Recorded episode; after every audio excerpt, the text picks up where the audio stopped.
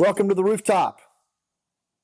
We are on water, Waterline article number eight in this 27 episode series of the rooftop waterline articles. And these are fashioned after and inspired by T.E. Lawrence of Arabia, who wrote 27 articles on how to make better human connections with the Bedou tribe in, in Syria back in 1917.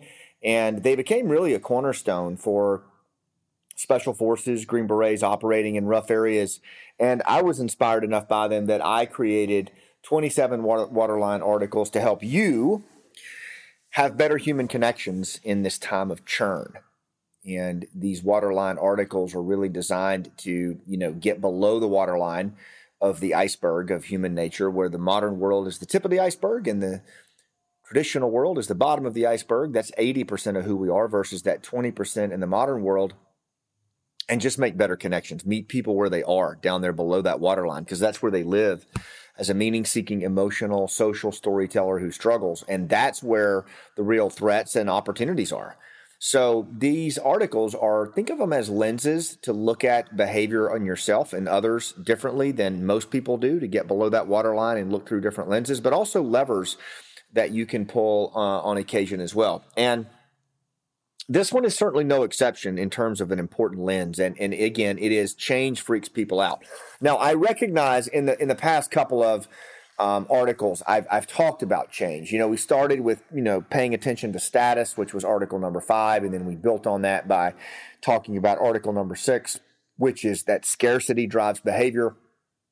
And really in, in, in, you all in challenging times when we are afraid and and change happens uh, status and scarcity come to the fore and we go into a primal trance-like state of fear-based behavior. That sympathetic nervous system takes over and we start to feel very unsafe. We're in a survival mode and that's why article number seven is people won't follow you unless they feel safe. Well the antibody to that is to recognize that change freaks people out and that doesn't mean that we don't change. But let me just ask you I mean, think about a time in your life when you got some news that just put you in a tailspin, right? Maybe you found out that a loved one had died or was gravely ill, or maybe you found out that your dream had been, you, know, dashed, um, and what you thought you were going to do for a living, like caved on you, or maybe you didn't get into the school you wanted, or maybe, um, you lost your job, right? Unexpected loss, unexpected change. Just think about that for a second and just kind of go back to that. Close your eyes and kind of go back to that moment and just kind of breathe into that. And probably you start to feel your heart race a little bit. You start to re experience a few of those physiological symptoms because, you know, that is those old patterns stay with us. Those old neurological story maps you know, the brain is a metaphorical pattern matching organ, according to Ivan Tyrrell in The Human Givens. And we tell ourselves old stories to make sense of new information or new data, new experiences. Um, and that's not always a healthy thing, you know, particularly uh, in times of change, because people go back to those those old story maps that are probably based in pain, um, because that's mostly what our story maps are. Um, but you know th- what change does is is it makes us primal. It puts us in a fear-based behavior. It puts us in, in anger-based behavior, and you know that makes us temporarily stupid. Our, our higher intelligence functions go down, and it freaks people out. And all we start to worry about is is scarcity and status. Now, there's another way to think about this that um, I talked a lot about when the pandemic hit. Um, I talked a lot about this, and I it's uh it's um it's it's a model, a complexity model that I um, borrowed. I saw it from uh, in Shawn Coyne at one of his workshops on a big idea workshop, but yeah, I've seen it in other places as well. But basically, um, it's a bullseye. Uh, so if you would, if you've got a notepad nearby, just draw this out. Okay, we're going to draw a bullseye, and in the very center of the bull, just draw a circle, and I want you to write order in that circle. Okay, then I want you to draw another circle outside of that smaller circle and I want you to write complicated order. Okay. Then I want you to draw another wider circle outside of that one. This is your third circle. And in that one, I want you to write complexity. And then finally, I want one more circle on the outer ring. This is your fourth ring, and I want you to write chaos. Okay. And this is a tool, this is a lever that you can use to look at um, your environment, your arena in a way that helps us understand how change can freak people out and what we can do about it. So, if let's just take contextually, let's take the pandemic, right? It's uh, it's February of 2020, and you know we're just kind of rocking along. We're doing, you know, we, we have get, we're getting word about this pandemic that or this disease that's kind of spreading, but we're still doing what we do here at home. And then all of a sudden, in March of 2020, um, a, a, little ball of chaos just drops into your world, and everything that you knew about your business, everything that you knew about your, your, your kids' education, everything that you knew about your community and politics in this nation is just cast asunder. It's like someone sticks you in a tow sack, uh, ties it up, beats you with a baseball bat while you're in there and then throws you over a cliff into a raging river. That's what it feels like. And you're dropped into that out from order. You go from order in that center ring all the way out to that outer ring of chaos.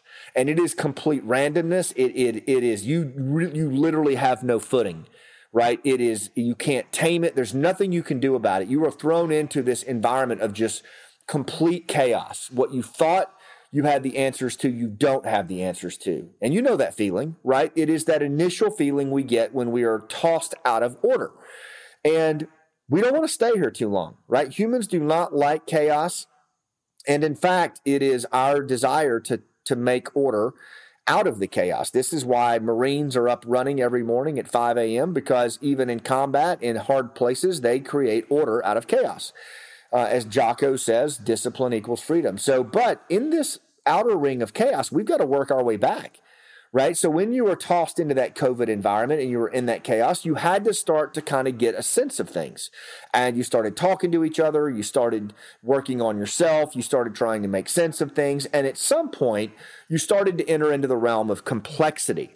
Now, complexity is it's still a tough place to be because complexity, the way to think about it, are like wicked problems, ill structured problems, non-linear problems. There's no A or B solution. There's no easy path to the solution. It's seriously complex. It's it's ill structured. In fact, there's no one person or no one group that can even frame the problem, much less solve it. It requires multiple perspectives and the you know deep approaches to start to really all you can do is kind of tame the complexity. You surf the chaos and you surf it into complexity and then you start to tame the complexity and you start to work it down, right? And you start to get a sense of things. You put in for PPP, you know, you put in, uh, you start to change your work from home procedures, uh, and it's, you know, it's really complex. But then over time, you know maybe a year or so you start to get into what's complicated order now. So like it's not three or four steps to your sales process. It's 17 steps and you're doing it from home but at least you're doing it right? You have complicated order for how your children are being educated. It's no longer just show up in the brick and mortar schoolhouse and you know you'll see them at 3 p.m like now you're having to help with the homeschooling and there's all these steps that you have to do to enroll. That's complicated order. And you just keep working that and you keep working that and eventually you get back to order a plus B equals C, right? And it is good. And we love that. And then the little ball of chaos gets dropped in by the boss again. Organizational change number three, right? And there we are. We're right back in the chaos. Change freaks people out. So as you think about that, you know, this, this, this design that I just drew for you, how can we keep ourselves as much as possible on a path toward complicated order and order, right? And and mitigate the amount of times that we drop into chaos, right? And when we're in complexity, how do we tame complexity as a team and work back towards order? Even if that order is internal discipline for ourselves, where we kind of just tame the complexity of, of our surroundings by creating order and tranquility in our own battle rhythm of our day. Okay. But the point here, the larger point is I just want you to have a visual for that you can see how we are, we love order. We want to be in order, but it's really kind of a facade because at any given minute we can get dropped right back into chaos and complexity. Right. And so just recognize that Change freaks people out. Change management is a big deal these days. And it seems like just one business after another is bragging about that strategic pivot that they made in the face of a recession or the, the pandemic. And, and when I talked about this, I believe it was in Article 6. And, you know, it is true that your arena demands rapid attunement and adaptation to the realities that you're facing like no time in our history. I mean, I get that. But just remember that no matter how much logical sense your policies make in that PowerPoint slide deck, it's going to almost for sure elicit a primal fear-based response of scarcity and or status. All right. And and just like we've learned. And again, like I talked about in one of the previous articles, a good rule of thumb is rather than just going right in and talking about change, is start by reminding people of, of the elements of the organization that you're fighting to preserve. Then pivot into why you're changing in order to preserve those things. And if you'll just start to approach it that way and think about change in those terms and really be conscious about when you do organizational change. And I'm not telling you not to do it, I'm telling you to over index on the engagement around it, right? And do everything that you can for recognizing when that change throws your people into chaos and complexity and find ways to help them get back to order. Because that's where we all go back into that parasympathetic state of calm and connect. And we're ready to listen and we're ready to move out and achieve your vision. But if we have the lack of psychological safety from being freaked out for change, we can't do it. All right. So um, we're going to move on to the next article. In the next uh, episode, we're going to hit Article 9, where we're going to talk about in and out groups. And we're going to talk about that those groups are natural, but dangerous in times of churn. Thanks for what you do, and I'll see you on the rooftop.